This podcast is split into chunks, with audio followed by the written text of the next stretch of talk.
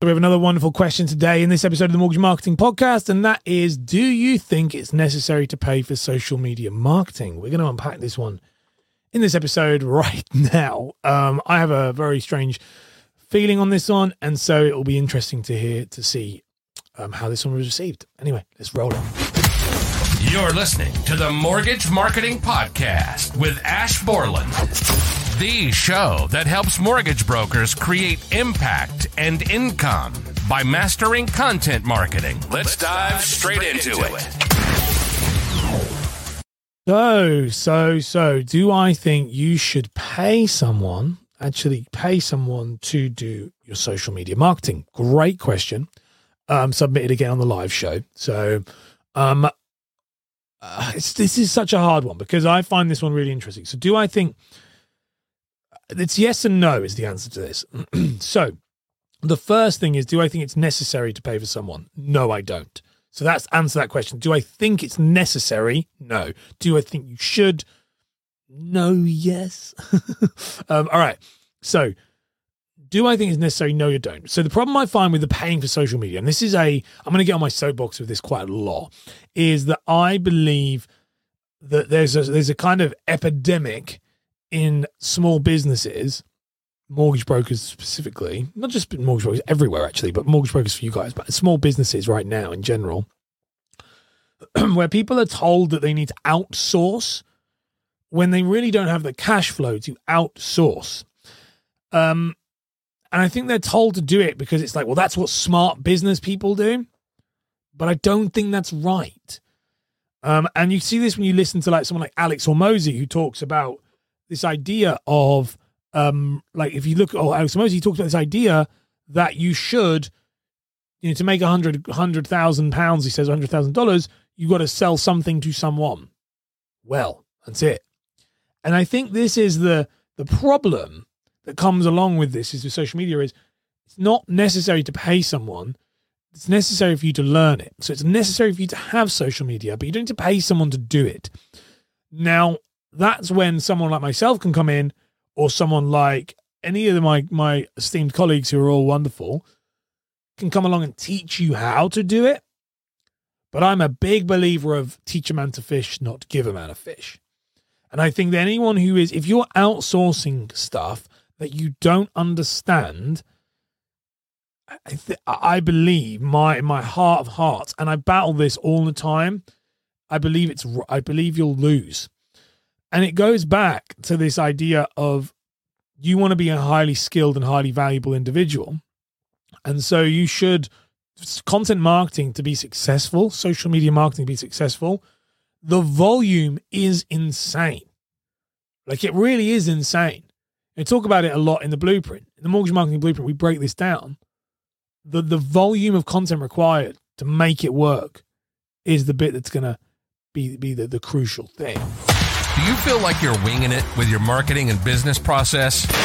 Well, we have your back. The Mortgage Marketing Blueprint has been created to give you a step by step process that maximizes your chance of lead generation, client referrals, and online brand awareness.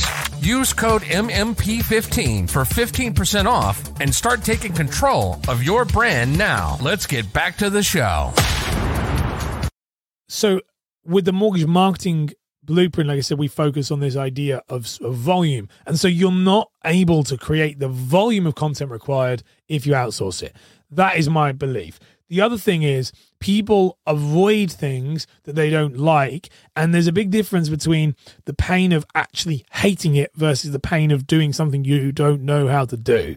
That's the big difference. And so I think that you should be learning how to make content. You should be learning how to make to, to market your brand, to market yourself, and not listen, in my opinion, to the gurus that go, it's a lower level task.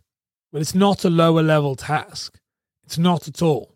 In fact, if you look at someone like Gary Vaynerchuk, who is probably the marketing king, really, of this stuff, he's the, like, sure he might edit them up and clip them up. That's a different thing. But he's replying to his direct messages. He's responding to the people if they message him or email him. It's not a team.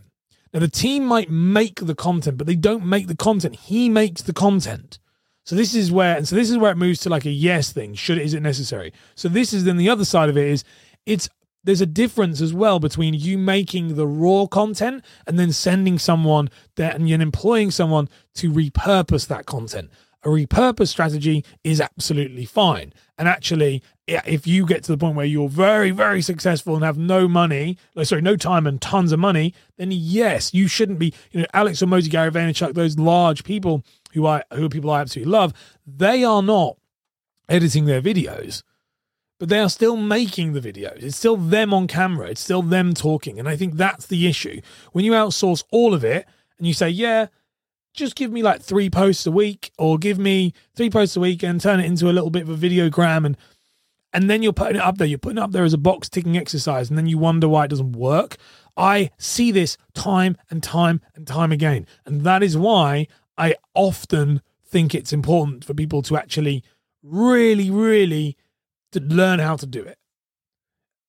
Outsourcing's fine, but do I like say necessary? No, it's not necessary to do it. And I think I've very rarely met any mortgage firm, truthfully.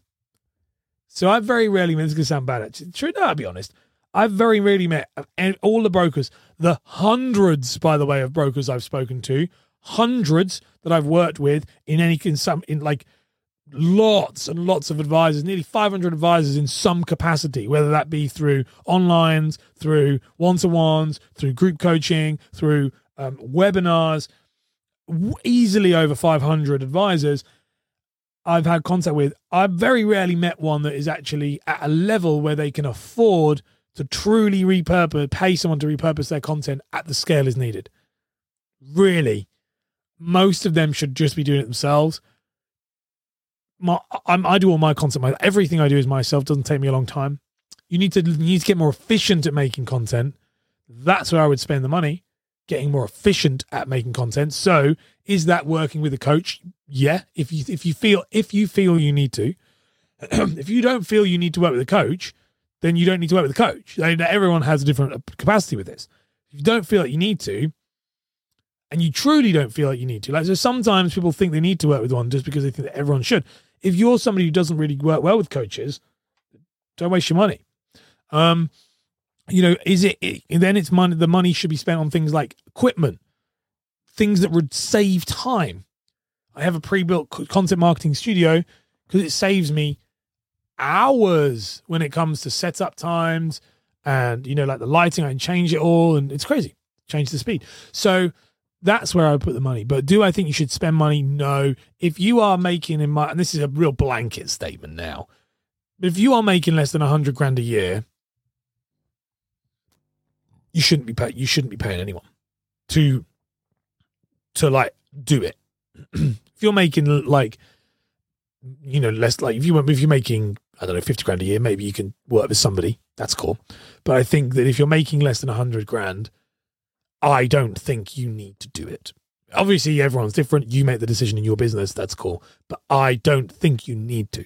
And if you do, uh, um, I think you're going to be eating into your profit at a, at a rate that you could put that money into something else. That's my genuine opinion of paying someone for a done for you service. All the people I know who do well with this outside of mortgage marketing are making very high six figures or or seven figures to be honest. So that would be my take. Don't be careful when you take advice from from. I will. Be careful when you're looking at advice from people when you've got to know where that advice is applied. So is that advice applied to you at chapter one, or is it applied to them at chapter 100? Are you at chapter seven? I, I had a client recently that we were chatting about this, and I said, like, where I am, like what I do, is a very different process to what a lot of my clients do. Now they get to my some of them will get to my stage, but they're not there right now because it doesn't happen like that straight away. See what I mean? So you've got to. You, I, I, don't go. Yeah, what you need to do is you need to buy a Rodecaster Pro. You're going to use Descript. You're going to compare that with a two Stream Decks, and like you'd be like, what? So you don't. You know, be careful when you take when you listen to people and they're giving you advice. And it's okay, but you just think, is this to me? Am I in that level yet? Or is this, and it's not that they're giving the wrong advice, absolutely not. What they're doing is they're giving advice to a specific avatar, not, and you might not be in that level yet. That is why it's so important to understand who your market is and who your ideal client is and who your niche is. Target market, niche, ideal client. Those things are so important. So important because otherwise it's not just fluff. It you, your marketing won't hit. That's one of those things. Anyway, hopefully I answered that question. If you enjoy the show and you have a question you'd like answered, come and hang out with us on Fridays and um, we answer the questions in the live show and then get them featured in the podcast as well, depending on some of the days. Anyway, see you later. Bye. You've been listening to the Mortgage Marketing Podcast with Ash Borland. If you've enjoyed the show, then be sure to leave a review and share it with a friend right now.